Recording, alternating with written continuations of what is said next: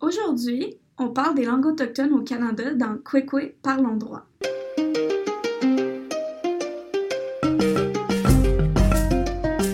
Why?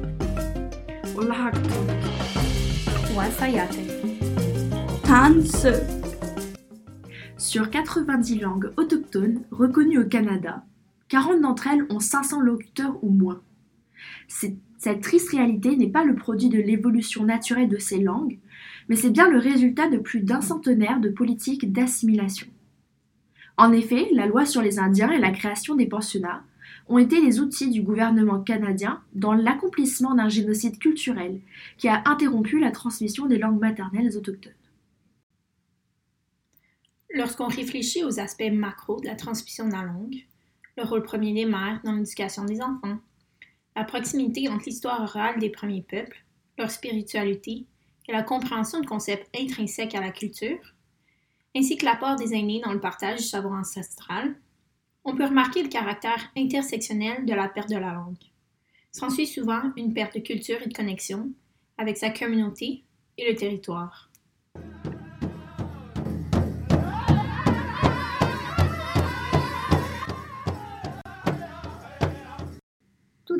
L'analyse portera sur le statut juridique des droits linguistiques et des lois entourant les langues autochtones dans les communautés. On a analysé les moyens juridiques utilisés par les gouvernements canadiens et les gouvernements autochtones pour permettre ou limiter la revitalisation linguistique des communautés autochtones.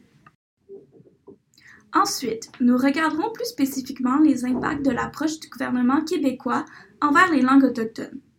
L'analyse portera sur les milieux de transmission, autant dans les écoles avec la Convention de la baie James que dans la société et au travail avec la Charte de la langue française.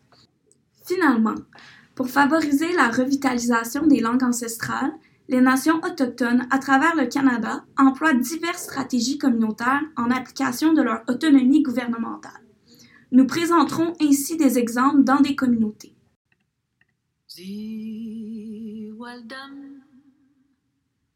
Too well done.